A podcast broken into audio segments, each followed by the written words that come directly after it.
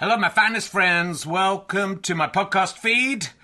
Powered by ACAST Plus. Here's the joke from my son. What did the bum say to the other bum?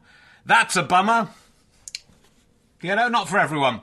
Uh, so, uh, look, thanks to everyone who's come to see the previews of Can I Have My Ball Back? It's been going really, really well, and uh, really pleased with how the show's turning out. It's officially on tour now from Wednesday. I'll be at the Leicester Square Theatre. A couple of tickets left. Lots of press coming to that one. It'd be lovely to sell out, but there are a few other London gigs not selling as well. So if you're going to come to London, maybe look up those other London gigs. And then this week I'll be in St Albans on Thursday, Gloucester on Friday, Chorley on Saturday, which is sold out. You can join the waiting list. And Glasgow on Sunday, two shows. I think the earlier show is sold out. Check, check with the venue, but the later show has some availability. Come along if you can. If you enjoy these podcasts and like them being free, then the great way to pay me back is to buy a ticket to a show or buy a download or a book from gofasterstripe.com. But you could just keep listening for free as well. That pays me back also. So, you know, no no pressure. But I'd love to see you there. If you just know me from the podcast and don't know me as a stand up, I'm pretty good as a stand up. It's a good show. I think you're going to enjoy it. It's only made about seven men faint so far. So, you know, are you brave enough to take the challenge? Let's sit back, relax, and enjoy whichever podcast you're listening to now. Life is full of what ifs. Some awesome, like what if AI could fold your laundry? And some, well, less awesome, like what if you have unexpected medical costs? United Healthcare can help get you covered with Health Protector Guard fixed indemnity insurance plans. They supplement your primary plan to help you manage out of pocket costs. No deductibles, no enrollment periods, and especially no more what ifs. Visit uh1.com to find the Health Protector Guard plan for you. Millions of people have lost weight with personalized plans from Noom, like Evan, who can't stand salads and still lost 50 pounds. Salads, generally, for most people, are the easy button, right? For me, that wasn't an option. I never really was a salad guy. That's just not who I am. But Noom worked for me. Get your personalized plan today at Noom.com. Real Noom user compensated to provide their story. In four weeks, the typical Noom user can expect to lose one to two pounds per week. Individual results may vary. Hello, welcome to Richard Herring's Leicester Square Theatre podcast. I'm not at the Leicester Square Theatre right now. I'm here in the nerve centre of my office. This is where all my crazy ideas come from. They don't. That's not where I get them from. It's where they come to, and then I write them down on the computer that I'm currently talking to you via. That's how it works. But I can't tell you where they come from. I can just tell you where they arrive, and it is here. This week's episode is sponsored by DeVille Film. DeVille Film make fab films from broadcast to music videos, documentaries, adverts, corporate projects, or a lovely little online promo for that independent coffee shop you run with a marvellous selection of cakes. I think that's just an example. I think they'll do it for any business you have. They've been very specific there. It might be, well, I don't run a coffee shop. Can I use them? Yes, you can. They've made a list. They've made a mistake of making a list. They'll do what they'll do a film of any kind for anyone. Not that that not that kind. You disgust me. Uh, we'll make the most of your budget and even buy the first round in the pub. Probably. Uh, go to www.devillefilm.com, drop us a line today, starting your message with the code RHLSTP to receive 10% off your film with us. Not bad, eh? What else do you want? The moon on a stick? Uh, don't forget to also, you can come to the Leicester Square Theatre to see me performing my run of 12 shows. You've missed the first two, but uh, this weekend, it's mentioned there, 12 shows, August the 7th. Uh, the second weekend is uh, 12 Tasks of Hercules Terrace and something like Jovet. They go on, go to leicesterSquareTheatre.com or richkane.com and you can read all about those. Do come along and support me if you can. Support DeVille Film, they've been fantastic. Uh, and they have brought you, along with the people who contributed to the Kickstarter campaign, they have brought you this episode of Rehearsed to Per, Rehearsed. Ladies and gentlemen, welcome to the Leicester Square Theatre. Please welcome a man who plans to build a dry stone wall during this show. It's Richard Herring!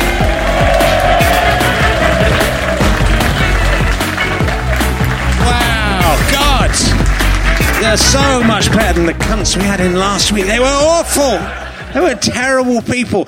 Uh, so welcome to Richard Herring's Leicester Square Theatre podcast, or as some of the cool kids are calling it, Rehearsed uh, it's lovely to be here. Um, I promised this audience that uh, I would give away. We had these uh, mugs, the Rehearsed Oh, good. Well done. Andy McH was first in, as as you'd expect.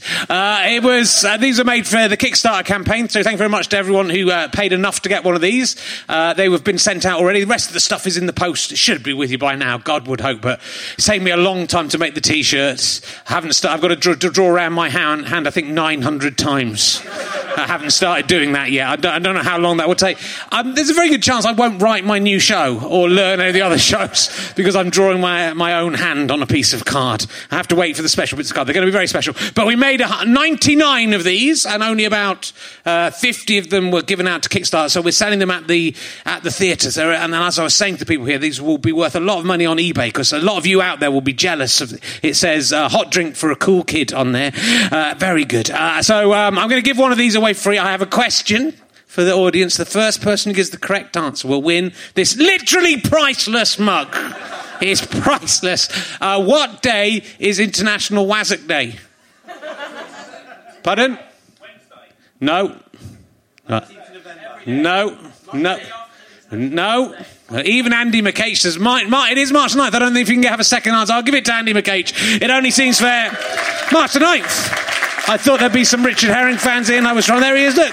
How happy are you with that? I bet you've got one anyway, haven't you? Yeah. the worst possible thing. Uh, worst person it could have gone to, but you can put that one on eBay. Oh, you got some friends you could give that to. There's, you, your friend, no, you haven't got. Any. No, I was forgetting it's Andy McH. He hasn't got any friends. Are you friends with Andy McH? Yeah, yeah. Uh, do, you, do you know him, Andy? Yeah, okay, that's all right. Yeah. I just thought it was a guy's going, yeah, I'll give it a go. Okay, he seems like a nice guy. Look at that. You wouldn't want to be friends with this guy. Look at him. What's your name? Twan. Twan. Oh, I know you from off of uh, Twitter. I always imagined you were a woman. Uh, so, uh, oh, you could, you could be. I don't know. Well, are you? If you are, you might be a woman, and then I've made a terrible faux pas. but uh, you're a pretty ugly woman, uh, and but a very attractive man. Uh, nice to meet you. I'm slightly scared of uh, Twan. So, uh, uh, what do you what do you do for a living, Twan? Oh, I'm a business analyst. You're a business analyst. Yeah, I'll get a few of those in. Any, any? What's the best business you've ever analysed?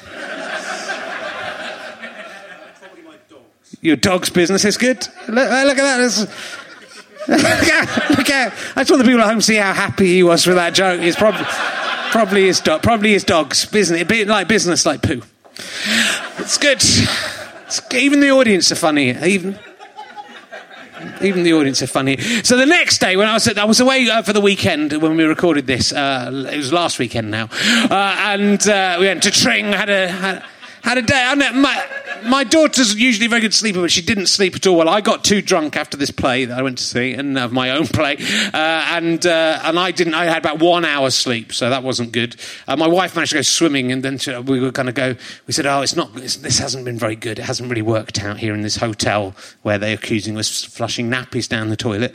Uh, so we said we'd go to the station and maybe have a coffee at the station and and in the town. But the the Tring station is a mile and a half out of Tring, which is very inconvenient if you live in Tring and there's nothing there. My wife needed to go to the toilet. There was no toilet. There was nowhere to have a coffee. There's five minutes to the next train. So we thought, well, let's we'll just put you on the train and then you can go home and I'll come home later.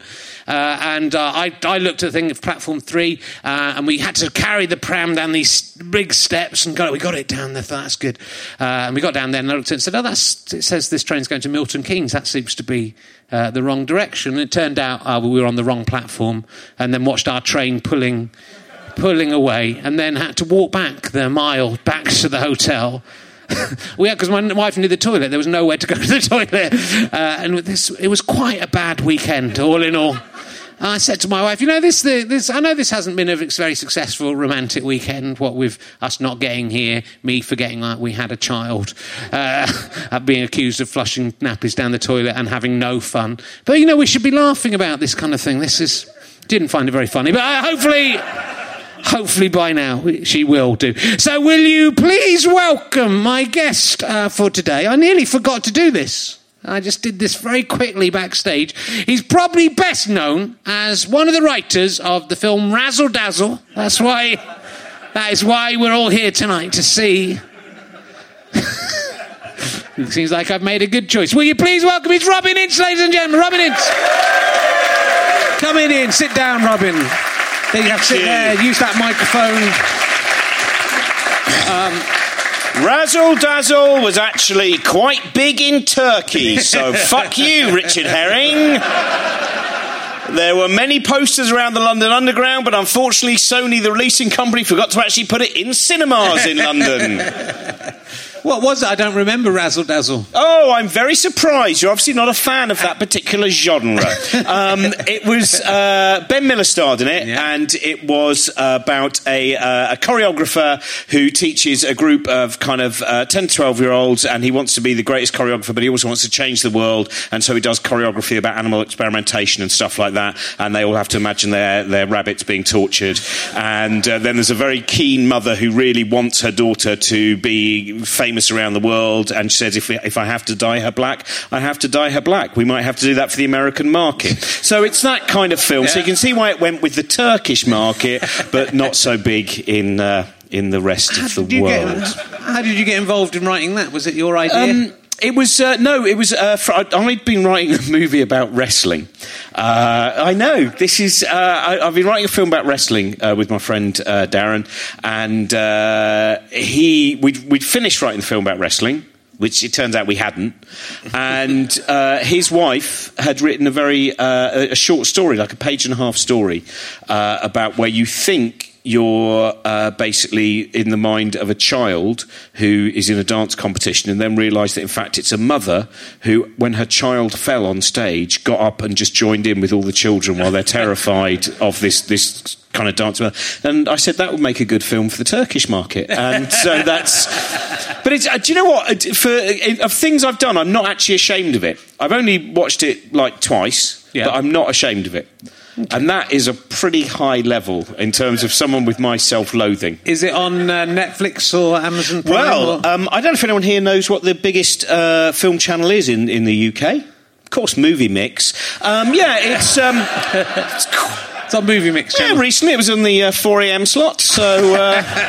And repeated at 11 a.m. as Well- well, so very much for postal workers. If we can get every single person who listens to this to watch it, could could be hundred thousand people could watch it.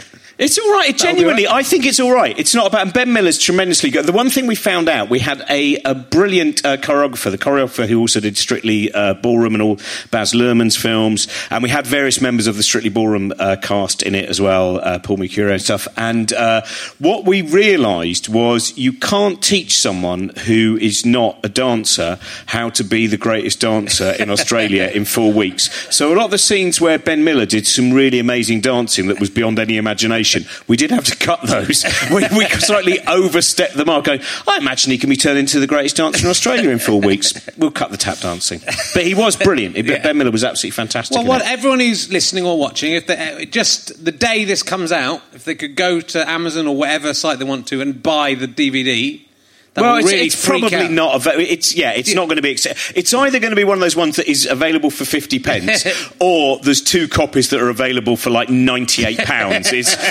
much like Don Estelle's autobiography. Yeah, So- well, have you? I- I'd, I'd love to read Don Estelle's autobiography. You got? Have you got a copy of it? yeah, yeah, yeah, but I'm not lending it. Ah. It's gold. It is gold. It's, it's it ain't half hot mum gold. The- it is an amazing book. The uh, it's, it's I know Arthur Smith's read it as well, and I can't remember. And it's it was called um, Sing Lofty Sing: Thoughts of a Gemini, um, published by the Don Publishing Company, and it was my favourite book when I used to do the book club show where I read out from kind of weird books because. It's written in this style as if basically Don Estelle, he starts, he sits down, he goes to chapter three now about when I first met Windsor Davies. I'm in a very good mood. I'll have a little glass of uh, wine though, I think. Yeah, it was lovely meeting Windsor Davies. Have another glass of wine, but fucking hell, I want to do another advert for chocolate bars, but Windsor wasn't up for him. A little bit angry about that. and then by the time he's finished the chapter and finished the bottle of wine, everyone's a shit in show business. I sell cassettes in supermarkets while standing in my pith helmet. Fuck a lot of you. And and he repeats himself a lot. So the three times he goes, I always remember when I worked with Jim Davidson. And you think, yeah, so do we. It was in chapter two,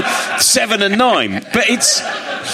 It's really worth reading because know, I want it's to. a great warning about show business and why we should never have gone into it. Because he does this thing. Sorry, I, I just I told you I was really tired all day, and now you're the first people I've met, and I'm beginning to show off. So it's. Um, but what is great about the book is there's very little about all of the showbiz things he did, and a great deal about trouble he had with his neighbours uh, over the gravelling of a drive and problems with a gate.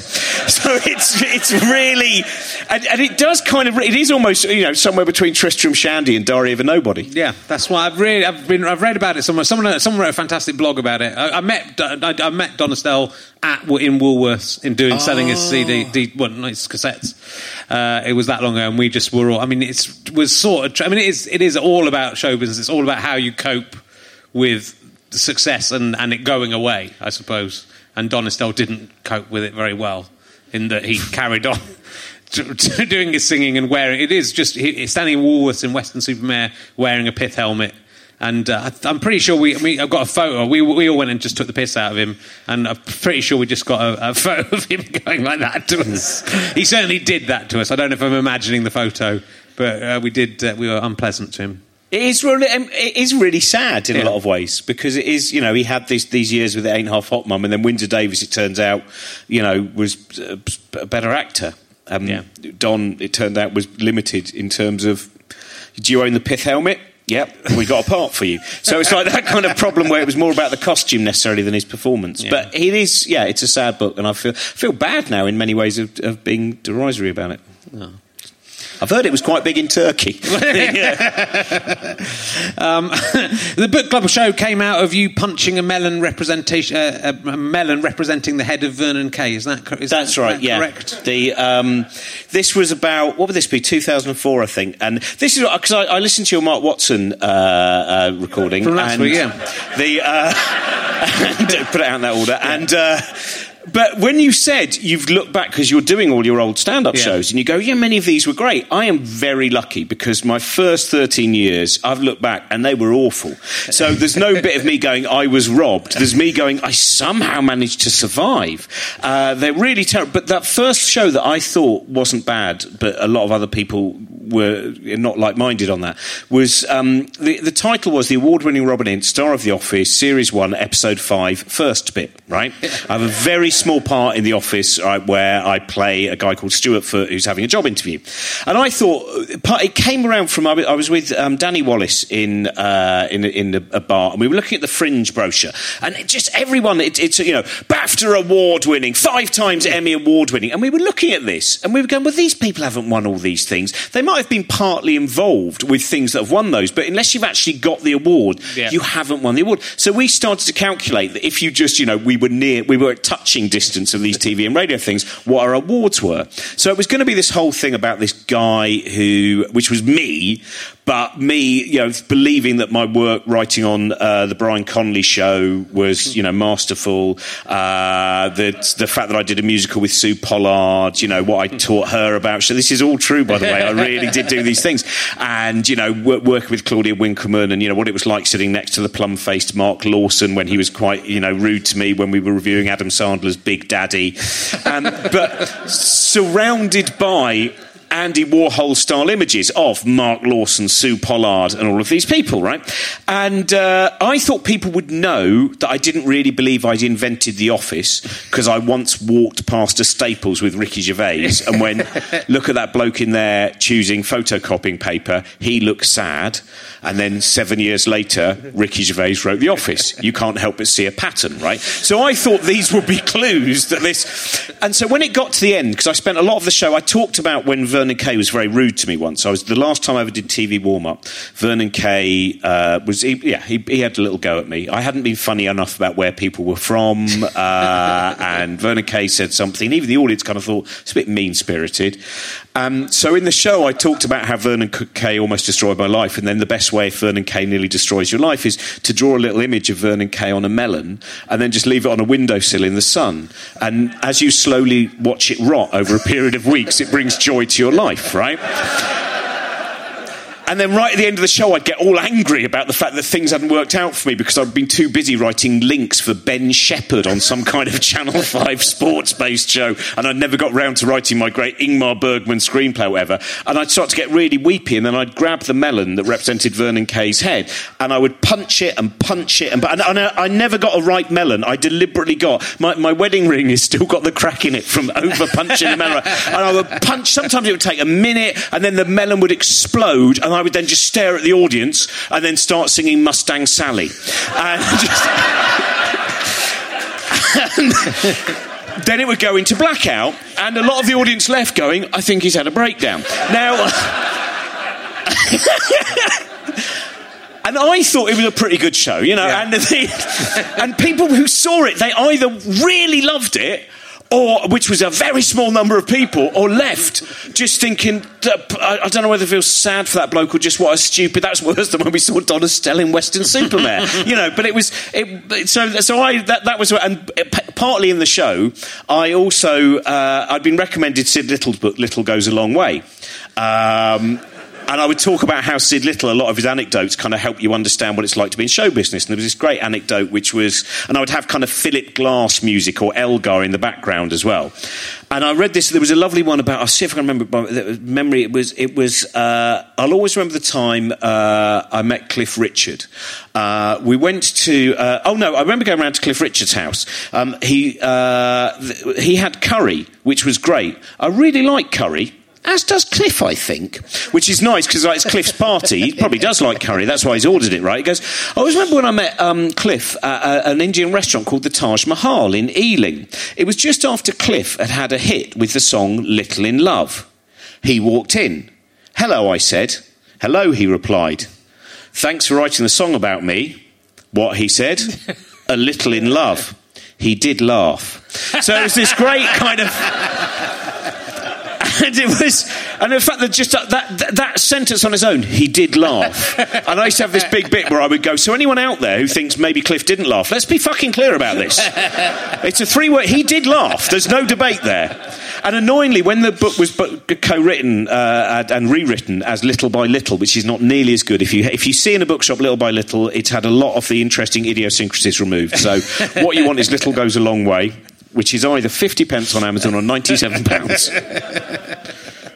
But I remember you. I you were you were in Edinburgh when we first did um, this morning, Rich, not Yeah. Judy, because you came and did a few of those. Yeah. Was that the, was that the you were up in 1990? I think the first time you came. That must have been No, it would have been. I think the first year that I ever did a gig there was 1990, where I did a gig with a fantastic group called Mr. Trellis. Right. It was uh, Ardal O'Hanlon and uh, and uh, Barry Murphy, and oh my god, how embarrassing! And and the other one, can we dub that in? Yeah. And uh, and um, and I did a gig there, and then that was the only gig I did. And then I was, at that point, I was working in a place called Greyfriars Kirkhouse, just like kind of doing technical stuff. It's a, it's a play, it's a, one of those. It's now an art gallery, but it used to be a hostel for homeless people, apart from in August. so they turn up and they go, "What?" And they go, "We're not in August." And so it's like really quite cruel. And uh, so, so obviously, a lot of the, a lot of the tramps would then write a show for the next year and see if they get to Greyfriars Kirkhouse, but but it had an amazing. Owen O'Neill was on that year. Uh, Earl Okin, Eddie Izzard, a fantastic act called Johnny Material. Yes. Uh, who now is Johnny Mears, who's now a children's. Uh, but- and Johnny Material was absolutely fantastic. And uh, and so I was working there, and um, I don't know why I told you this. Anyway, so I did a gig, and that was ages ago. Sorry. Well, was- I think there was going to be a point to that. No, it was that's the first time we went up. But then I think we did this morning, not Judy, in I reckon be 94, 93 or 94. Yeah, it would have been about that. So you, you came on and did. I didn't know who you were. You came in. I think Stu, you'd met Stu, maybe had you? Yeah, I'd, I'd, I'd you met in. Stuart and we started talking about unpopular independent movies from New York, and we immediately bonded. But it took him 25 years to persuade me to like free jazz. The, uh, no, you should really like it. It's just like, there's no. It's just, you know. Eh, ooh, wah, yeah. No one else likes it, but I, know, I just. I do, yeah. So you've been going. You, don't know who it was. Don't know who it was. That said little. I don't know who that was. Don't know. Didn't. Don't know. But yeah, I think you've, you've been going a lot longer than I think people would, might might realise, though. I mean, you obviously in the last few years. Not according to my agent. I'm 24 years old and began in 2007.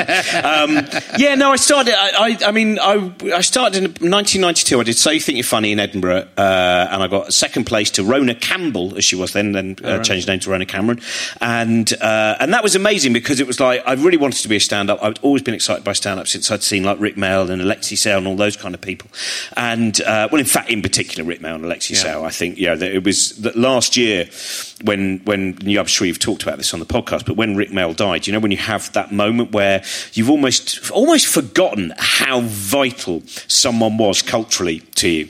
And and Rik Mayall, when I first saw him do it, I mean, it would have been Kevin Turvey probably first of all, and and then uh, and him turning up on the Russell Harty show, still being Kevin Turvey, right? And it just it seemed like the most exciting. Alexei Sayle on OTT, the fact that one week on OTT, this kind of really terrible late night partly sketch show thing done by Chris Tarrant. One week they'd have Bernard Manning, and the next week they'd have Alexei Sayle, and it was just. And uh, I decided to go more the Alexei Sayle route with the angry Marxism as opposed to the casual racism followed by Dean Martin cover. And. Um, and what, and just yeah, that from that point onwards, the moment that I saw Rik Mayall and Ade Edmondson, and there was I, I was with Michael Legg when we found out Rik Mayall had died, and it was it was one of those things where it felt like if there was a day where Michael Legg, who I've been mates with for as long as I've been a stand-up, um, uh, two 46 year old men waking up, sleeping on someone's floor, deciding to have a cushion fight that becomes overly violent. He then smashes my glasses that pinged in half and has to lead me down to Specsavers in the middle of Leeds, right, to find some kind of monocle. And. Uh, and then when we found out Rik Mayall died, it was almost like, oh, well, this, he's the reason that we're also two 46 year old men who, even when, we, when we're on stage, quite often we pretend to be Daphne and Celeste and really scare people. Where when we were doing the Edinburgh, our Edinburgh show, Pointless Anger, Righteous Ire, and just two, you know, middle aged men who haven't even aged well either, late middle aged men, both of them with different skin complaints, suddenly leap on stage in this room that was entirely red and already the damp on the walls just there. And we're just thinking, oh, stick you, your mama too, and your daddy. And you see people going, I'm not sure this is for me, but I'm too scared to leave. And just kind of all of those things I know I do because I fucking watch Rik Mayall, you know, that, that, that, and that total commitment, all of those things. So that was, so, but then I started to stand up in, yeah, 92 after So You Think You're Funny. And then I, kept, I, was, I, I managed to survive by living off, you know, predominantly kind of carrots and, um, and, and Bulgarian wine for about five years. Yeah. And, uh, and then, so I, I was going throughout the 90s comparing gigs and stuff. But I mean, all the stuff is really awful. And you were writing, you, you were writing for TV and stuff. in No, I didn't get into that later. I, I started on the 11 o'clock show, which was a fantastic way of learning about writing because you would. So, uh, before I, I did writing on it, because Dave, Dave Gorman was script editing, I think, the second series of the 11 o'clock show. And before I, I started uh, as a drunken bet, and uh, which didn't become a book. the, uh, but no, Dave uh, and I was doing this thing where I would pretend to be John Peel talking about uh, meeting famous dictators. And including Osama bin Laden, long before he was, you know, I was very prescient in that. I was going, you know, I remember the first time I was uh, DJing at Osama bin Laden's house, and uh, I'd uh, actually lost my stylus, but uh, fortunately, uh, someone had, uh, had just had a hand that was made out of an old coat hanger, so we, we managed to thin it down, and it rather actually destroyed my my copy of the Undertones. But I've got more than one copy of that, obviously, and so.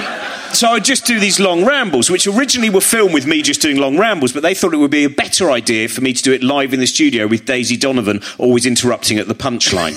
and uh, so that was kind of, uh, and then they said, "Do you want to write on the show?" And it's a re- learning how to write on that show, and learning that you know when you look and sometimes go, "Oh, those writers are rubbish," and they might be rubbish, but it's probably not what you know. Every single midday, you'd go into the, the producer's office. One of the writers go, "Right, it's your turn to go in and do the topical gags," and you would go through the gags, and then the gags that got the biggest laughs. There'd always be one person in the room who afterwards would go, "Yes, but I don't really think that's right for our demographic or for the people who watch eleven o'clock show." What the funny one that we all found enjoyable? yes, we won't. Be. And so then you would uh, each night you would say to the writers, all the other writers, "Don't watch the show for fuck's sake, don't watch the show because you would just hit this kind of level of melancholy, this level of nausea." if if you were and then one act would, you know, one writer would, and they'd come in the next day looking all bleak, and we go, "Well, we told you, we don't watch the show," and it was, but it was a good education. Because it was, you know. Yeah, but no, I suppose we went through some. We did weekending, which was sort of a similar, but not as quite high, profile. We we didn't like the eleven o'clock show because we were on BBC Two. We, I actually resented the eleven o'clock show because Channel Four stayed so true to it. They gave it series after series after series, and the BBC then never did the same for us. We had to keep on coming back and begging. But you know, it did it got uh, well, it got Ali G and uh, Ricky Gervais. Although I was- lots of things, to, and actually, you know, whatever you thought of Iain Lee on that show, I think Iain Lee can be very. When he did Rise, the breakfast show, Yeah. he was. Although I remember going on that once, and he was a bit rude to me, and I said, "Well, it's not like when you were on the eleven o'clock show, and then when they cancelled it, and you used to ride around Crouch End on a pink tricycle, waving at people, saying, "Remember me, remember me." and afterwards, the producer said, "I wish you hadn't said that because that was quite close to the truth." So it's one of those. But I didn't know. I mean. Only the colour of the tricycle was wrong. or a puce kind of colour. Uh, but you, did you say did you meet did you meet Ricky during that? period? No, I knew Ricky when he was uh, when, he, when he was the manager of a uh, he was manager of uh, Suede and a Queen tribute act, but decided that really the money was in the Queen tribute act. so. He was um, he was the entertainments manager at uh, ULU. I was at University of London Union, and the first time I met him doing a gig for Avalon, actually, it was one of the, the Comedy Network gigs, and uh, we both talked about what the best lineup and pattern is in an episode of Celebrity Squares. so we would go, obviously, middle square, Willie Rushton. and then we would and we would go through, you know, top left hand corner. That's your sporting novelty, but not not a wit like Henry Cooper. You'd have him, you know, middle left. Uh, I mean, you know, mi- mi- middle above or middle below. And so that was basically how we became friends. Was we would ring each other up, go, I've realised blankety blank the best lineup. So right, and that, and then we just stayed friends. And then there was a point where I suddenly found out that he had become uh, tremendously um, famous and uh, wished to torture me when I talked with him, which was a really bizarre thing where you you don't notice when someone suddenly becomes because I had no idea. And then we were in Dunstable once, with the first night of. Of, no, the, the night before, he decided that we should go to oh, where the hell was Lincoln. The day before our first gig, our warm-up gig at the Lincoln Theatre, and uh, then we got in this van, and it wasn't how he'd imagined it. I think he'd imagined a tour bus, not a kind of van. Yeah. And then he was really angry because it stank of dog shit. Right, he was so angry that it stank of dog shit. Right. Later on that day, we found out it was actually on his shoe, and he'd brought it into the van. Right, but. And then we just pulled over, right? He said, pull over, pull over, it's ridiculous, we need to get a hotel round here. I said, we've only got as far as Dunstable, why don't we go back to London and start again tomorrow? He went, no, no, that's it, no, no, no, no, we, we're doing it, right? And um, so we went and stayed, and he'd just done the Golden Globes for the first time, or just, I think, appeared, one thing was like, and so we're walking around Dunstable with people just going, hey, do the dance, which was like, for me, a relief, because he used to be able to torture me in the street, but now if he tried to torture me in the street, someone would spot him and go, do the dance, he'd go, run for your lives, you know, and... Um, I mean, and then we ended up like in this hotel with basically at one point uh, he said order some food. We'll get it brought up right? And he said I don't want anyone to know I'm here. So he hid behind the door when the food came. And then the bloke brought in the food which had most of the things that were actually on the menu that said were in the food not there. And uh, and then he went oh can I have your autograph? And it's that embarrassing thing when you're hiding behind a door and you go yeah of course you can. There we go. So the um, But you did a 2001 Edinburgh show with Stephen Merchant, Jimmy Carr, and Ricky Gervais. Yeah. and you. and me. Yeah. Which is pretty much how there was a, a, a thing in, I think it was Word magazine, uh, uh, Mark Ellen and, Dave Hepworth's magazine. They once did a, I think it was a long interview with Jimmy Carr, and uh, it had the, one of the, the publicity stills with all four of us, and it just Steve Merchant, Ricky Gervais, Jimmy Carr. Which I really like because that's almost part of really where the, the award-winning Robin Ince came from. Because I've, I've never had a big enough ego. I've, I've found it much funnier to be and some bloke, some bloke who's probably just come up to mend the balcony they're on and happens to be snapped while he's next to these showbiz greats. At least they didn't cut you off, though. They could have cut you off. That, that, I think cut you off is probably better, isn't it? To, to, to actually know uh, he's there, but I can't see him. It's surely worse than just snip him Or off. if it just says unknown. That's, Yeah. that's the worst. Like sometimes you get those old photos of like revolutionaries. who go, They'll mention three of them. Don't know who that is. Don't know who that is. If any of you know who this person is, please email the word subscription. There was a lot of, you know, if you'd known at the time how much money the people in that show were going to be worth in within But 15 you see, years' time. Rick and, Ricky and Steve had already done The Office, Yeah. and it, was the first series was going out at that time. And Steve Merchant is one of the best stand-up comedians I've ever seen. I think if you've never seen it, and he he does another, he, but I don't think maybe I'll never do another tour. But it's just every single night I would just watch his set, and it was it would stay almost exactly the same, but there would always be an, another nuance or another, and it was this beautiful thing about this bloke coming on with a lot of high status, saying he's the best comedian in the world, and by the end of it, going, "Don't tell anyone you've seen me. I'll say you were lying. I don't come up to me at the bar and say, well done. It could have been worse. Just leave me alone." Right? He would do this whole, and he's just six foot seven, the whole look of him there, and then he'd storm off stage, and then there'd be no one on stage for about twenty seconds. Then he'd walk back out and he goes, "You can't get out that way," and it's just everything about it was. And I would, I, I think, in terms of tears of laughter, he's kind of up there with, with watching Laurel and Hardy's County Hospital, right? It's just he, and I, I, what used to be really joyous about watching Steve Merchant on the comedy circuit as well was some comics didn't get him; they just didn't understand what was going on. And so, once you were unable to breathe and truly asthmatic from the experience of watching him, you'd then turn and see a comic going, huh? and then you'd fall through a door. I mean, I did. I once fell through a door watching Steve Merchant. He was just fantastic to watch, and you know, Jimmy was very much Jimmy.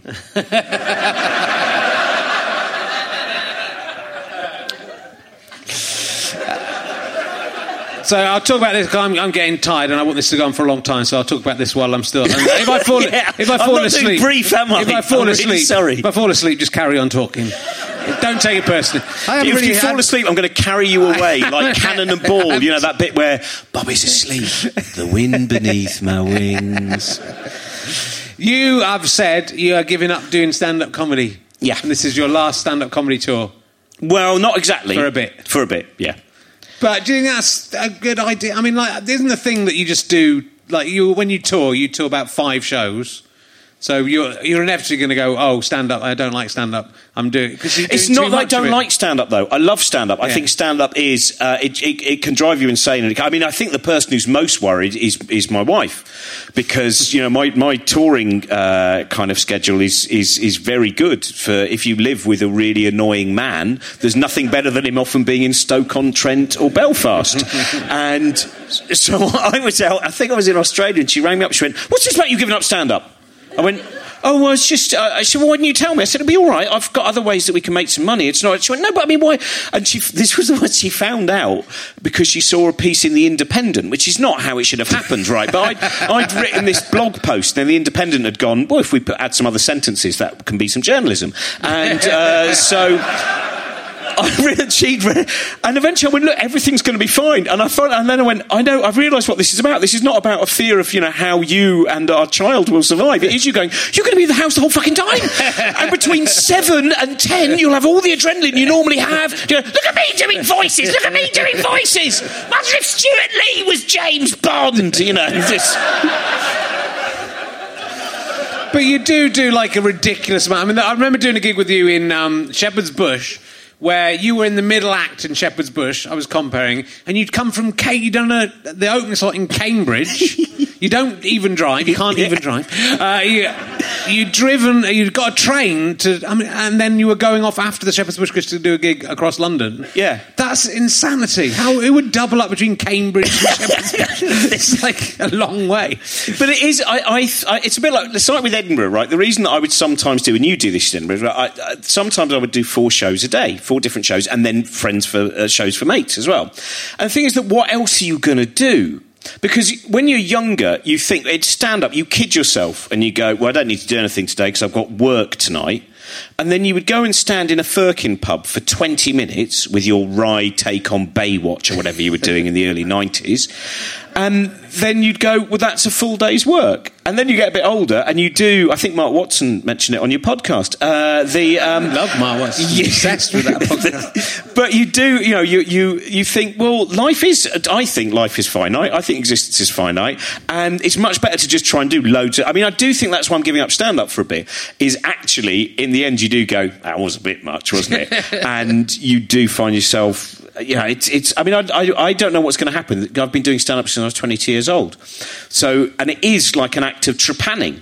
It is, you know, the, the, the day after the election, and I'm, you know, all cross and kind of, and I'm playing Horsham that night, where 58% of the population there voted Conservative, leaving 8,000 to vote UKIP. And you have this, and which was not in my audience, obviously. My audience is like 130 people going, "Don't tell them we're here," and the. Uh, and you have and you can go out on stage and this rage you know all that like all the shows that i do with michael which are entirely or hopefully on most nights just made up on the actual night just Yeah. uh, dicking around and to lose that kind of you know the the the drill into the skull to go and let these it- things out But it seems to come a little bit from disillusionment about tour. You know, you you'll say, uh, as I think we're in a similar position with touring. You and I, I think, in the, the and it's quite a rare position because most people can't tour. Most comedians can't tour because they're not well known enough at all to sell any tickets on their, on their own name. And then most comedians who do tour are so well known that they'll get thousands of people, go hundreds of people coming to see them. And you and I are in this kind of middle bit where we might get fifty, we might get five hundred.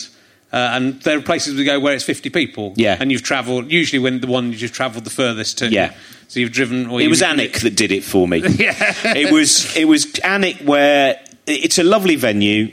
And I knew I'd been back too soon because I reckon once every like 13, 14 years is probably that's enough. And then on the side of the theatre, in the actual auditorium, are these big paintings of Tommy Cooper and Eric Morecambe and other people who had tremendously successful careers and would never have ended up one in Alnwick and two in Alnwick playing to 50 people, right? And it's a really lovely venue, and I'm not, uh, you know, in that way, they, they like backstage, they go, We've just left you a whole cake. and that's the. Um, and so, but you then the next day there's roadworks, and your friend who's dropping you off to get that pre-booked train to Newcastle. Uh, you don't, don't get there in time. And then the man goes, you have to pay 121 pounds for a ticket, and you think I played to 48 people in Alnwick, and this is, and you you think I'm going to die running back of this ridiculous man running across trying to get to his train with his his deodorant flying out the back of his rucksack and various different notes, which if read appear to be kind of you know the songs that Jeffrey Dahmer would have written or whatever. And it's just, and so uh, all of those those things, uh, and and I thought I'm just going to give it because no one thinks in any town. One, no one goes. He may never be back again. You know, I played Leeds six times last year, Manchester about eight times, and then you know, and if you are in a smaller town, a smaller town really only wants to see someone like me once every three years. That, that's more than enough. So I thought if I take three years off. Yeah, I, I might. There's a possibility I'll go. Fucking hell! Why don't I ever do stand up? Well, it was a waste. I'm really enjoying myself here. You know, this this is a nice Waterstones to work in. They've given me a nice section. You know, every now and again someone goes, "Oh, you sound a bit like that bloke who used to be on the radio with the pretty scientist." You know, all of those things.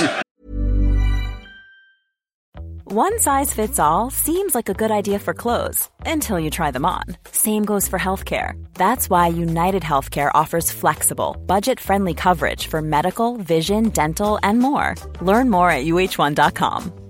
Quality sleep is essential. That's why the Sleep Number Smart Bed is designed for your ever evolving sleep needs. Need a bed that's firmer or softer on either side? Helps you sleep at a comfortable temperature? Sleep Number Smart Beds let you individualize your comfort so you sleep better together. JD Power ranks Sleep Number number 1 in customer satisfaction with mattresses purchased in-store. And now, save 50% on the Sleep Number limited edition Smart Bed for a limited time. For JD Power 2023 award information, visit jdpower.com/awards. Only at a Sleep Number store or sleepnumber.com. Here's a cool fact a crocodile can't stick out its tongue.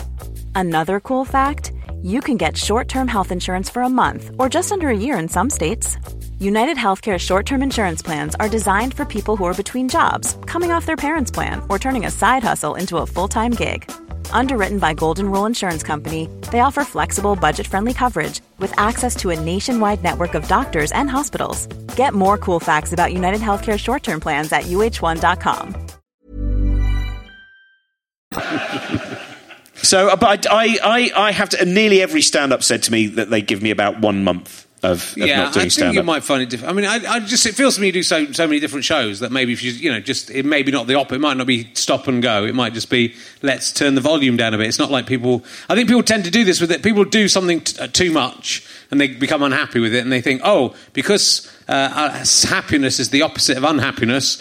Me doing the opposite of what I'm doing will mm. make me happy. And actually, that's like saying, "Oh, this TV volume's a bit loud. I'll mute it completely. That will make me happy." You know, it's actually just a matter of turning the knob a little bit and, and working out what you can do. Because if you're doing all those little towns, What an I- old television you've I- got.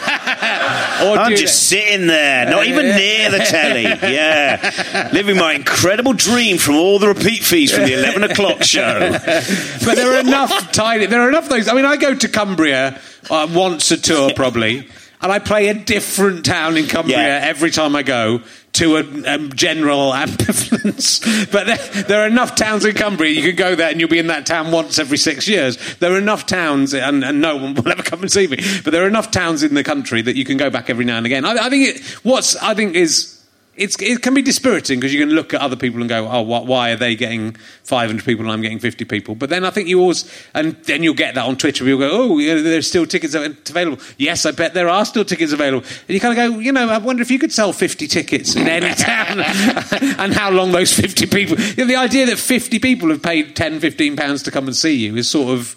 Quite incredible. When you look at it the other way, it's sort of incredible. Oh, no, I and to think- those fifty people, because they you know they they won't get they'll get the the big names coming to somewhere near them, but they won't get an esoteric weird comedian coming. And for those fifty people, it's almost more important, isn't it? Than, than Well, no, I, I think that that's why if I take a bit of a break, I think I'll be. I mean, I was, you know, some of the places that I've played in the last few months, where, like one venue in the, in, again in Cumbria actually, which I played quite a few times, probably too many times. The lowest audience I had. But the loveliest audience, they were all, that, you know, I, I know some of them by name. Some of them say things to me like, Would you like to come and stay in our cottage when we were away? It's on the side of a lake. Someone had um, brought me a cake, not just a little cake, a great big bloody cake, right? On the box outside it said just a menace. And then I opened it and it was a picture of Sheila Hancock on the cake done boss eyed because they felt she was overly cruel to me when I was on just a minute.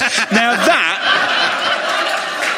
You and I do think this is in no way that you know in a lot of the places that I play, the people that I and I I love talking. Most it's like some of the stadium comics that I know and arena comics. They look at they're all just fucking hell, god, and, and they're all bitter, bitter about going fucking hell. Do you know what? I think I'm only making a quarter of a million for doing my hour tonight, right?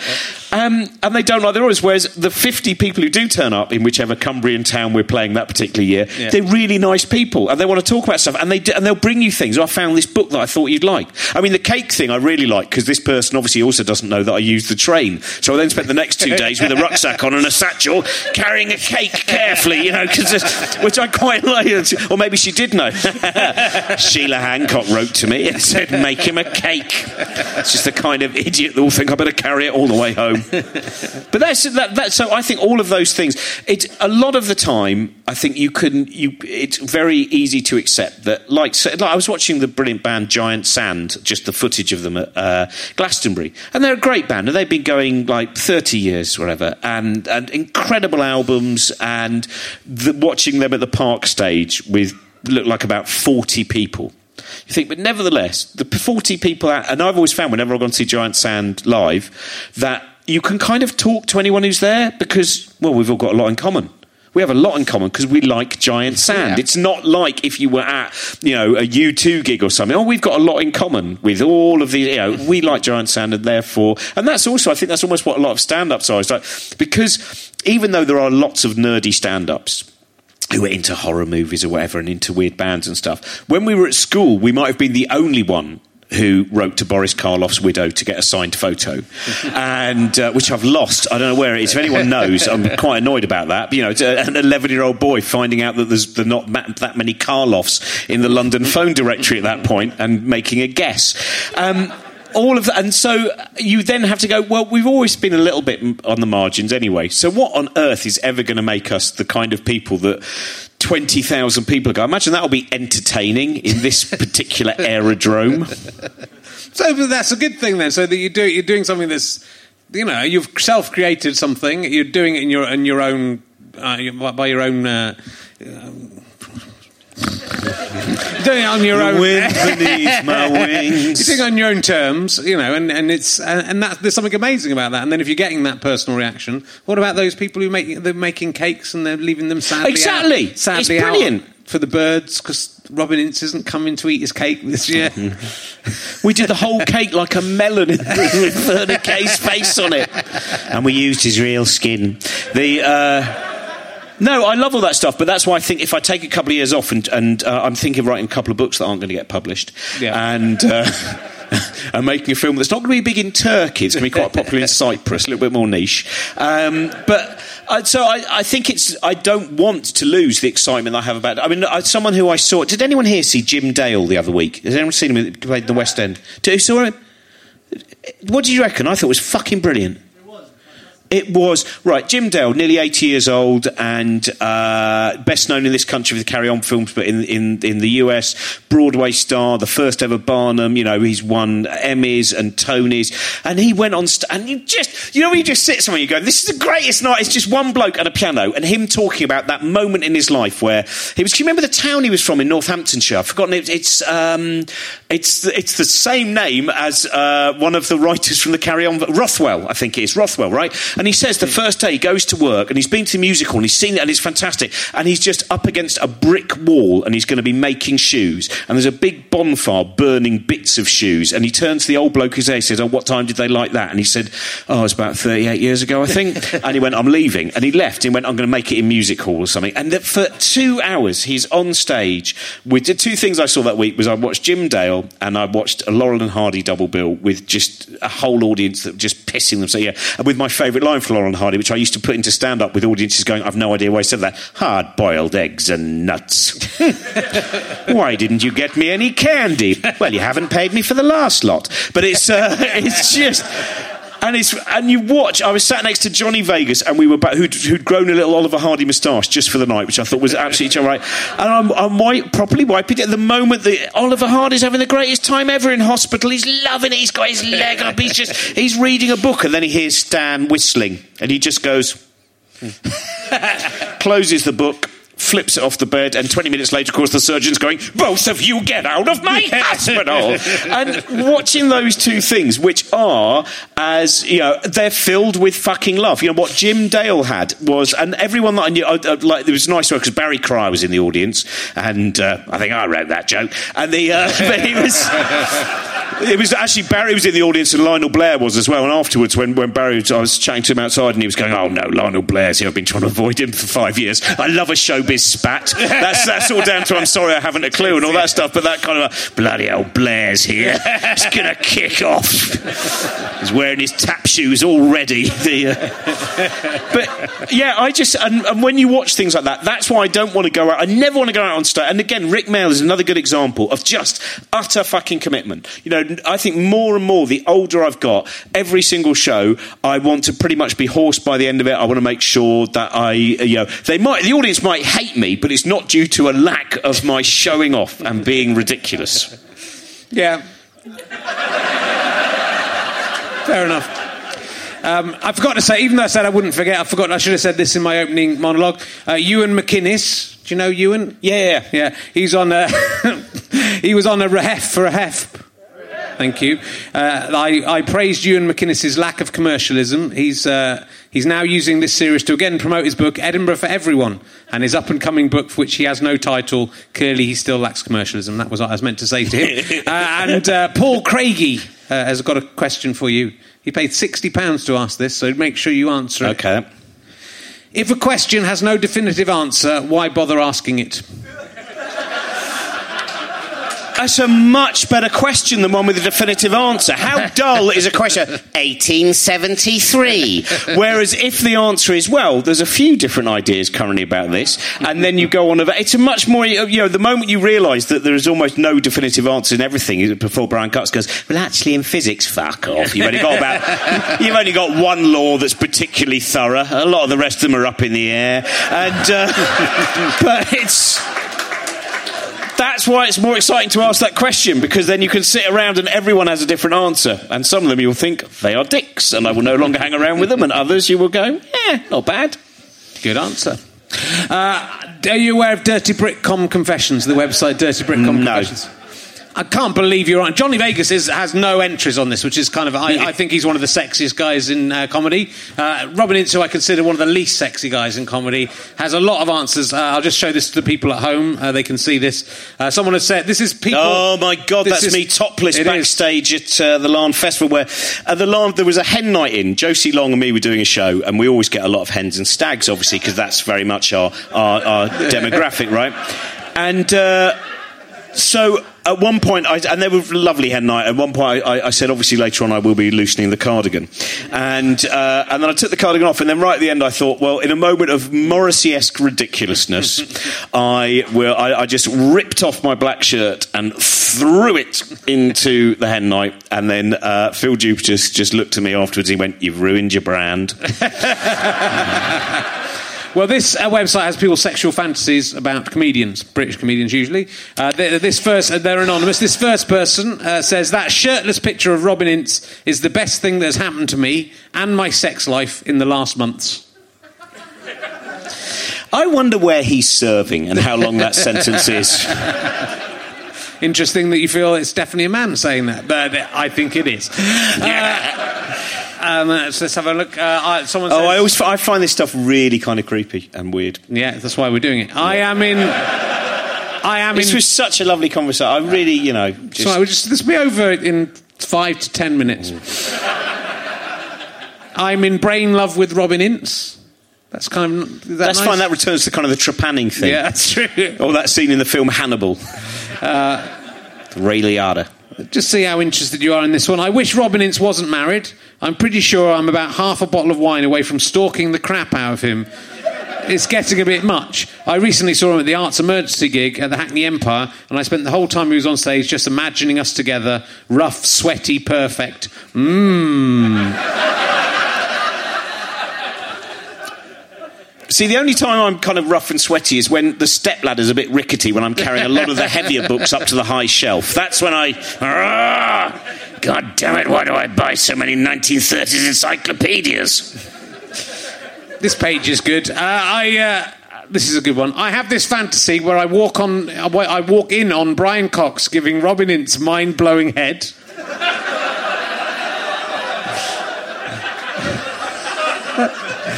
This is nice. Yeah, the postman not the letterbox, so that's good. It's just the they, idea uh, of immediately afterwards as he then goes, Oh, the art.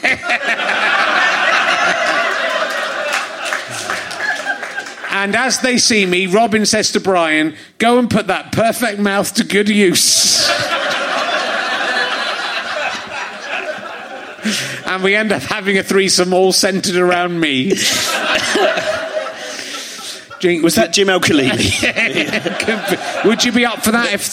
You, if Do you know what? I'm very much up for basically getting an allotment. That's what I, I just.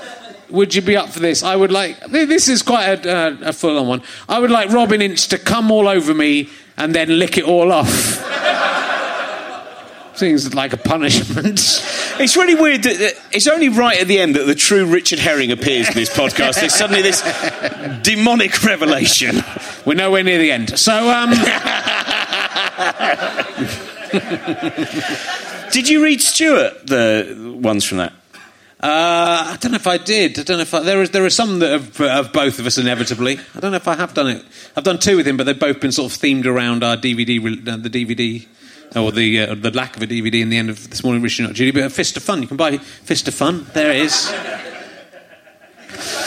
Uh, but gofasterstripe.com, where we can also buy Robin Ince DVDs, if you are so willing to do that. They're good.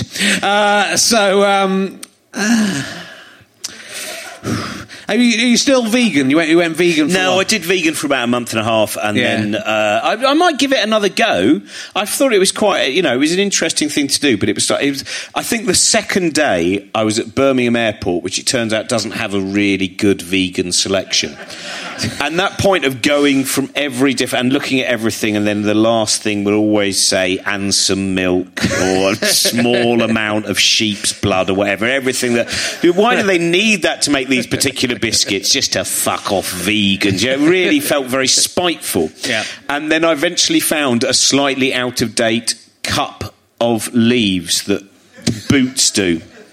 And obviously because no one's bought a cup of leaves apart from obviously every time just they're out of date. The one vegan that comes to Birmingham Airport goes the cup of leaves, and as I ate those leaves, I thought I don't know if I'll get into this for two, three years, Yeah. but I'm, I'm going to try it again. I think that's a very hard thing with touring is doing that kind of thing. Well, and just anywhere veganism, it's insane.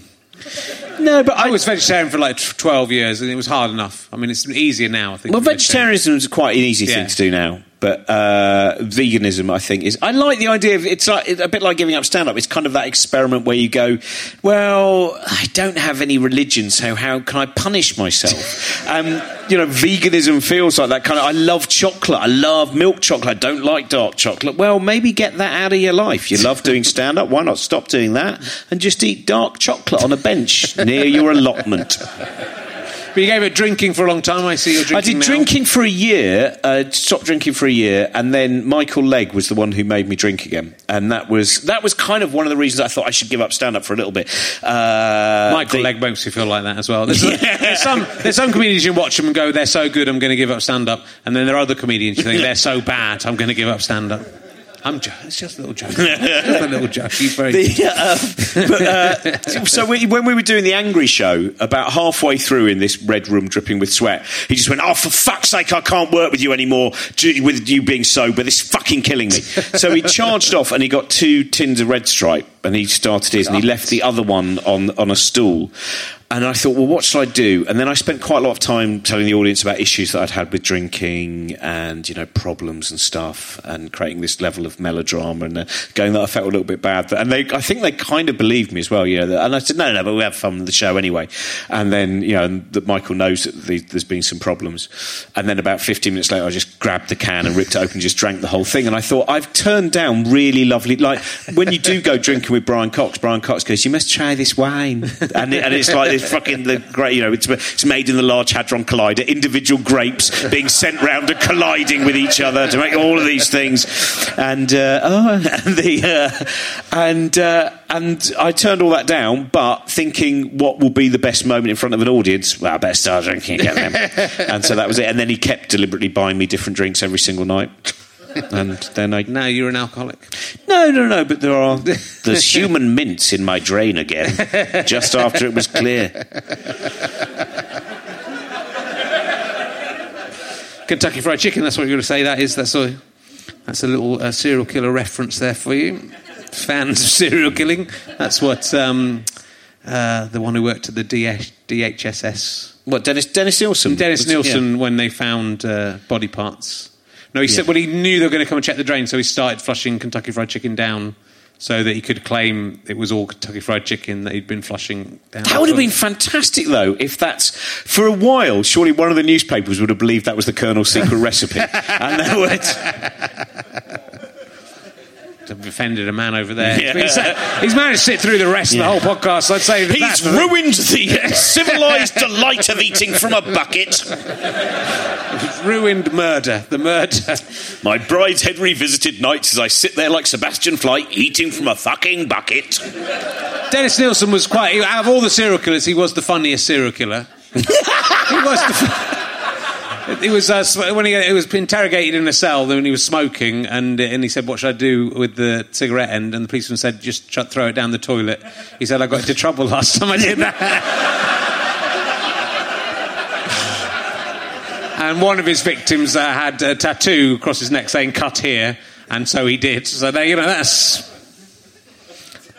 It's weird, isn't it? They don't concentrate on his wit. they, they always seem to.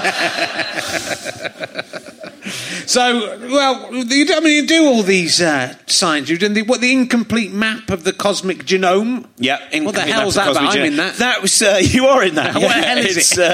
Uh, um, it's basically just it's a bunch of scientists uh, and uh, people who are interested in science or people who are backstage at one of my gigs. Um, we film them and ask them questions about if they're scientists, why they do the work they do, what particularly drew them to science, stuff like that. So it's lots of.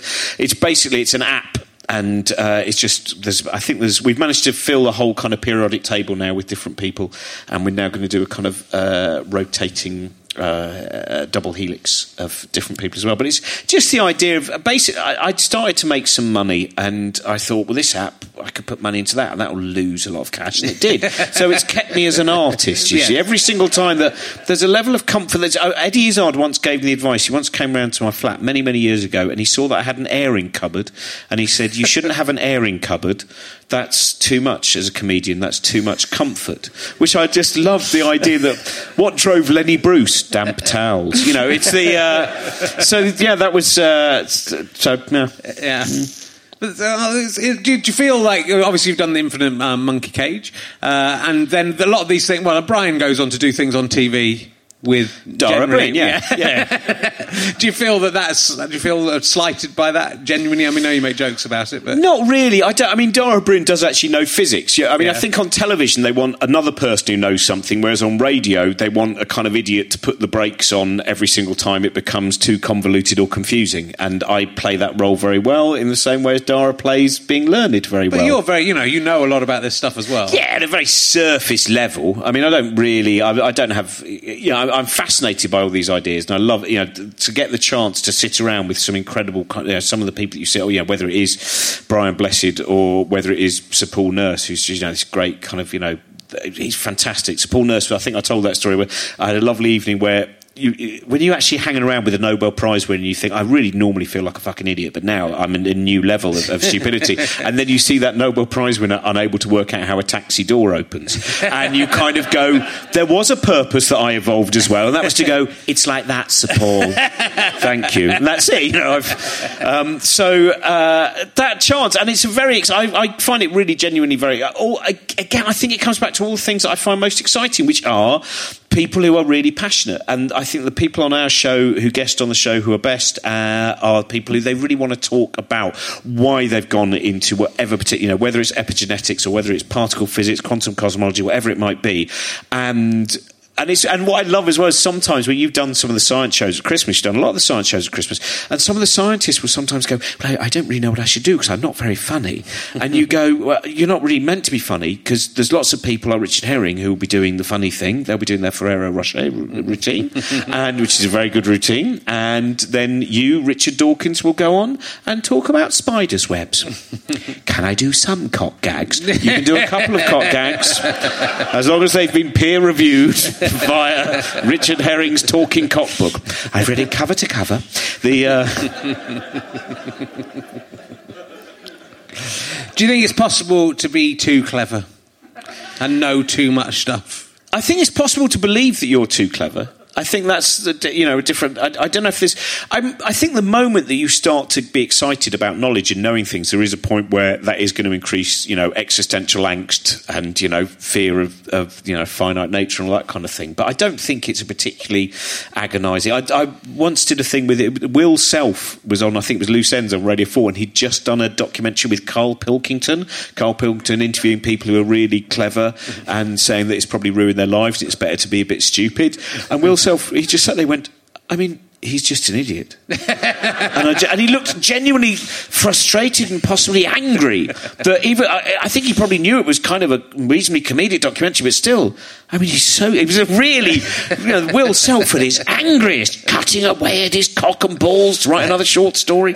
The um, and. But uh, I don't think it is possible. But I think it's possible to be very arrogant and believe that you. I mean, that, that moment where you just go, "Oh bloody hell, there's so much to know," and you. That's one of the reasons I'm stopping stand up again. Is I just want to because, as you know, you get asked to do when something happens in the news. Oh, hello, Richard Herring. Uh, we're from a radio station, and we'd like you to talk about this. And you sometimes think, well, it's, it's good publicity for my show in Cumbria, but at the same time, I don't really have any interest in this. And suddenly, uh, uh, you know, it's like Question Time. You see comics on Question Time, and some of them can be very, very good on it. But comics have that ability to have an appearance of knowledge and a confidence as they deliver what inside they're going. I've no fucking idea if this is true. I have no idea if this is about strange quarks, charm quarks. I don't even know what a fucking quark is. But as long as I keep talking and looking like this, people go, "He's very wise on quarks." you know, so that I think that's one of the you know the dangers of not prob- realizing you're a fucking idiot. Well, maybe it's probably most. I mean, a lot of people that you get on TV are just good at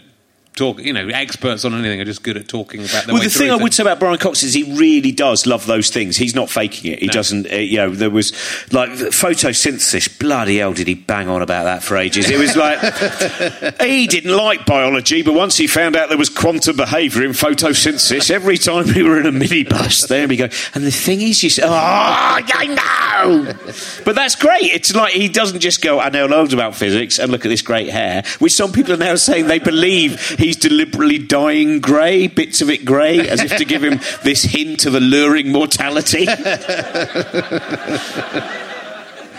Is there a God? And if not, where did all this stuff come from?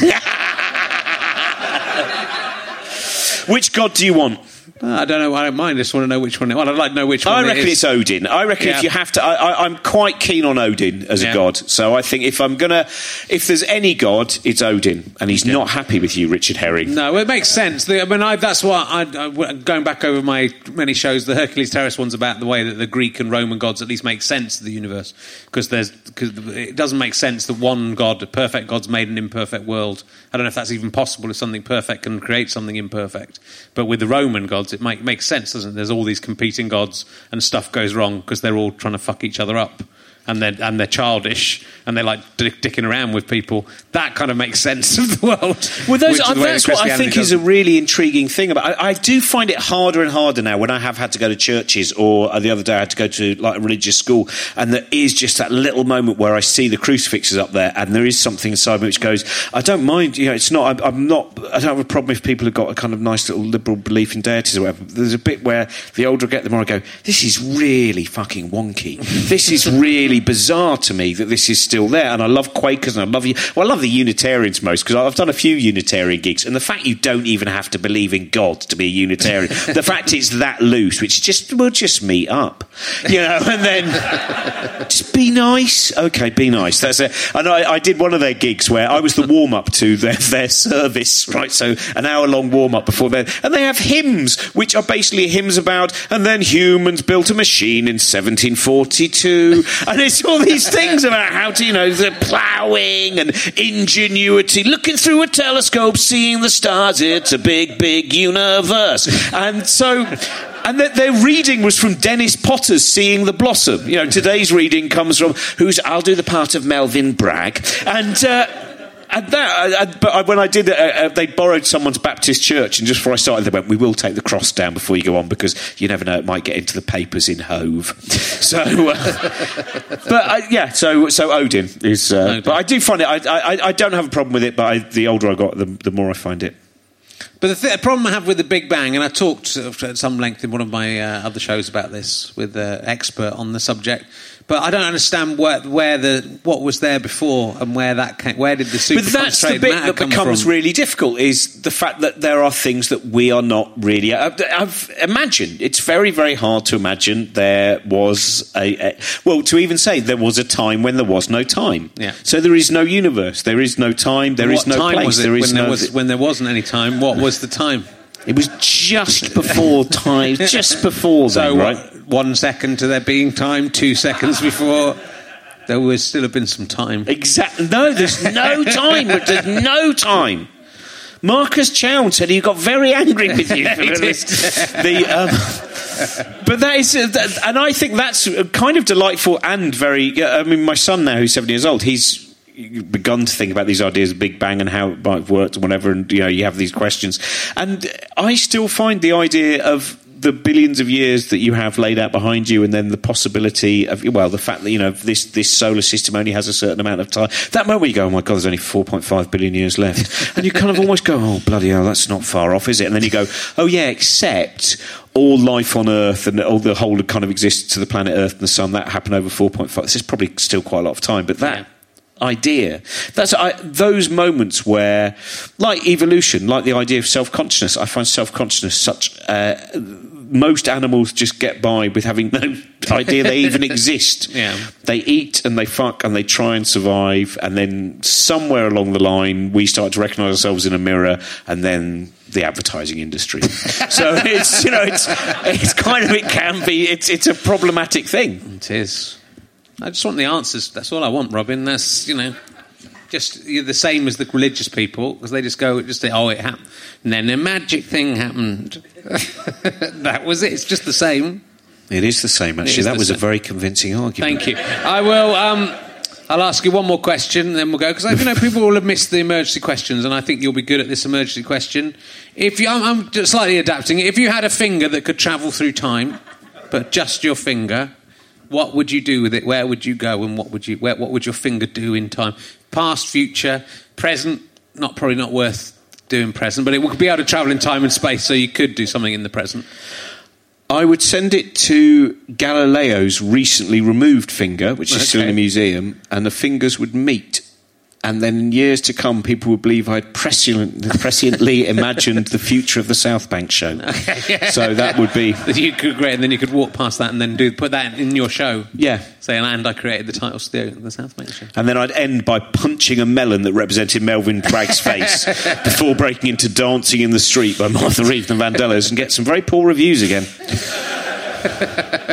Well, I hope you will come back to doing stand up. But if not, not if you don't want to. No, but I really like. There's no negativity about stand-up. It was just that point of I think I overdid it. Yeah. I've Well, been showing off for a long time, and it was time to have a little bit of a sit down. Definitely over. You do a lot. You do too much, and it is really hard. And I think as you get older, it's really hard. It's just the travel and everything is wearing. Though I, I sort of enjoy the shows much more now when I'm. I love that. I, I, I don't Yeah. think I've ever enjoyed stand up more than I do now, which is typical because that's the way it always works, doesn't it? Oh, I really miss that. You know, it- again, it returns to that idea, which is everyone is looking forward to something and everyone is remembering something fondly. It's only when you're there that it seems shit. You know, that's the. And I actually, though, at the moment in touring, and I, and I think I'm getting better as a stand up. You know, I don't think I'm certainly not as bad as I was in 1997. I mean, I have some bad nights. That's the thing as well. That ability where you go, uh, as long as you know when you're having good shows and everything's great, you think, "Oh, I love stand up," and then you have one that's a bit, even a little bit bad. Just, uh, but just something went a bit wonky. The audience didn't even hate you, or anything like that. It just wasn't. A good, and you go, "Fucking useless, pathetic, isn't it? What pathetic?" Never sitting there, everyone sat there going, "Stupid old man." Whereas now they're going, "Stupid old men." You know, and that's, that was one of the reasons that I decided to give up. Was basically just the kind of the Waldorf and the Statler in my head were getting so loud. And I thought, like when I was out in Australia, I had nights. I was out in L- LA. We did a, a, an American tour of the Infinite Monkey Cage, and there was a night where round at Eric Idle's house, right? Eric Idle, who fucking Eric Idle, and just having dinner with Jeff Lynne and Steve Martin. and I just sat there going, "The fuck am I doing here? This is ridiculous. This is. Uh, I should be back in Berkhamsted at the moment. There's, I wonder what's in Oxfam. I don't know if this is right for me at all. I'm really worried. I feel under a lot of pressure because there's fucking Steve Martin there, isn't there? This is. Uh, am I eating this in the right way? Is Eric Idle judging me? It's, you know, all of these things. What's what's really on the inside of Jeff Lynne's dark glasses? All of these, that, and to have that moment of going, I'm not sure I should be, be not not not sure I should be there because they're all great. oh, They are. I mean, that's. A, but the other side of it, going, I should probably be at home. Actually, I, d- I just shouldn't be doing this. Silly. And yet, I'm meeting people who were my heroes. Yeah, but it, it, you know, I think if you don't feel like that, that's when it's a problem. I think you know, I think the people who don't, who get into those situations, think, "Yep, I should be here." Uh, you know. Oh no, but it's not. It's a separate not being here. It's I not it is, one. Obviously, I'm there going. I shouldn't be here because No, these people are. pe- But it's the other bit of going. I probably shouldn't really be touring at the moment. I probably should be at home. I should pick my son up from school. Yeah. you know. That's it's all of that. Those those kind those of things are very important, and it, you know, and I felt much the same when I worked with Sue Pollard. Still one of my favourite moments. I did a. Uh, it was the play was called. What's it called? That's Showbiz, and uh, it was uh, written by Jimmy Perry. And on the first night, it, on on the run through, it turned out it was about six and a half hours long. And so they had to cut it very, very quickly. So no one knew who was on when, which scene had disappeared or whatever. And this wonderful moment, was Sue Pollard singing a sad song about love. And that's why he loves me. Fade out. Walk off stage. Where's my fucking costume? Still mic'd up. An absolute delight. Ladies and gentlemen, he's worked with them all from super. Yeah, I wish I hadn't said the bit at the end because it now looked like I was showing off, but it was meant to be. But it's uh, cut, cut that bit. No, no way. No, no, no. No, I'm gonna. If we cut it, I'm gonna get everyone in the audience just to tell everyone that you said it. Which bit do you want to cut?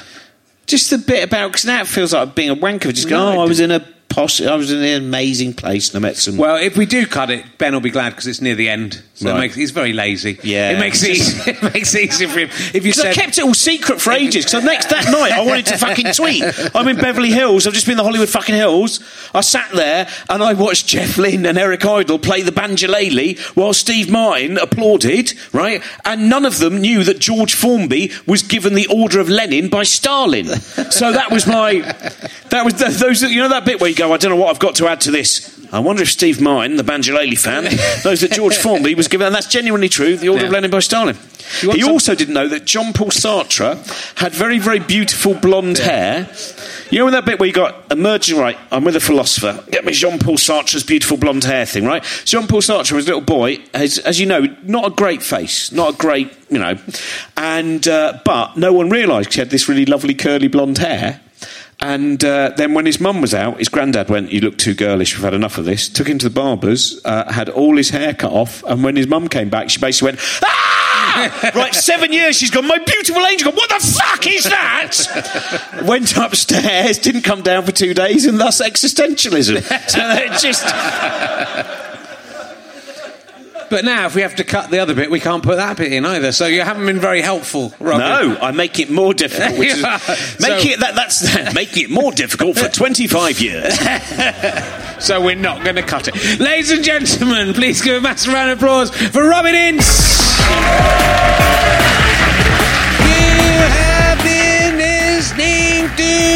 Richard Herring's Leicester Square Theatre podcast with me, Richard Herring, and my guest, Robin Ince. The music, as always, is by Pest, if you can call it music. It's just bang, bang, bang, as far as I can hear. Thank you to everyone at the Leicester Square Theatre and Go Faster Stripe for all their assistance in making this. Also, thank you to our producer, Ben Walker, who I'm very indebted to. I'm also indebted to Ian Messiter, the creator of this podcast from its early days in the 1950s.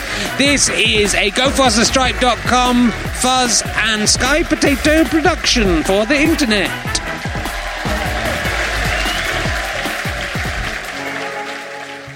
Hey there, thanks for watching this week's episode of Richard Herring's Leicester Square Theatre podcast. There's no more of it. If you don't want to see me speaking anymore, don't watch this bit. This is just me doing some speaking. If you don't like that, don't watch this bit. I'm just, I'm just, that's just to help you out. You people at home. Uh, so uh, the uh, this week's episode has been partially sponsored by Jean Power or Jean Power. It could be it could be a French man called Jean or a UK woman called Jean or you know a UK man called Jean or a UK or a, a French woman called Jean as well. I don't know. It could be anything, and it's like- it's J E A N Power. Uh, and what he or she wants me to say, I'm going to say she. Oh, and Mitch, I know all about you.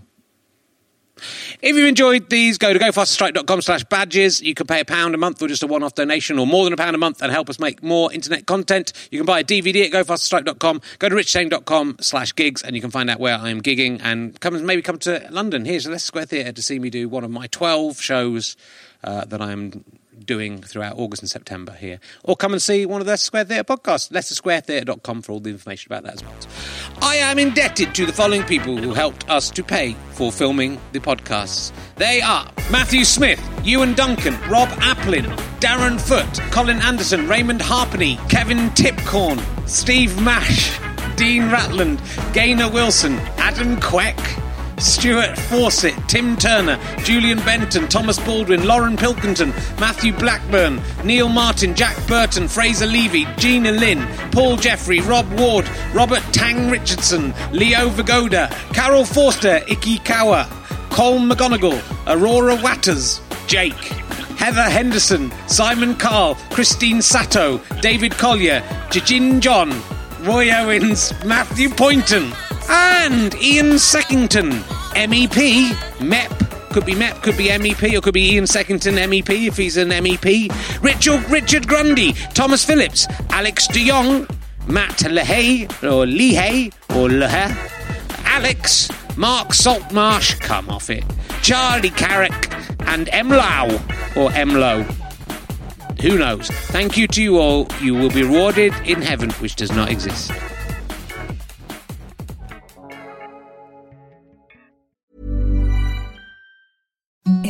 The softest sheets you've ever felt. Now imagine them getting even softer over time. That's what you'll feel with Boll and Branch's organic cotton sheets. In a recent customer survey, 96% replied that Bowl and Branch sheets get softer with every wash. Start getting your best night's sleep in these sheets that get softer and softer for years to come. Try their sheets with a 30-night guarantee. Plus, get 15% off your first order at bollandbranch.com. Code BUTTERY. Exclusions apply. See site for details. Mom deserves the best, and there's no better place to shop for Mother's Day than Whole Foods Market. They're your destination for unbeatable savings, from premium gifts to show-stopping flowers and irresistible desserts. Start by saving 33% with Prime on all body care and candles. Then get a 15-stem bunch of tulips for just $9.99 each with Prime. Round out Mom's menu with festive rosé, irresistible berry chantilly cake, and more special treats. Come celebrate Mother's Day at Whole Foods Market. Planning for your next trip? Elevate your travel style with Quince. Quince has all the jet setting essentials you'll want for your next getaway, like European linen, premium luggage options, buttery soft Italian leather bags, and so much more. And is all priced at 50 to 80% less than similar brands. Plus, Quince only works with factories that use safe and ethical manufacturing practices. Pack your bags with high-quality essentials you'll be wearing for vacations to come with Quince. Go to quince.com slash pack for free shipping and 365-day returns. Thanks again for listening to the podcast. richardherring.com slash ballback slash tour or richardherring.com slash gigs for all of the information on the tour. GoFasterStripe.com for lots of downloads and books and lots of fun. Thanks for listening. Go and listen to another one. Tell your friends about the show. Tell your friends about the tour. I love you all. I'm out.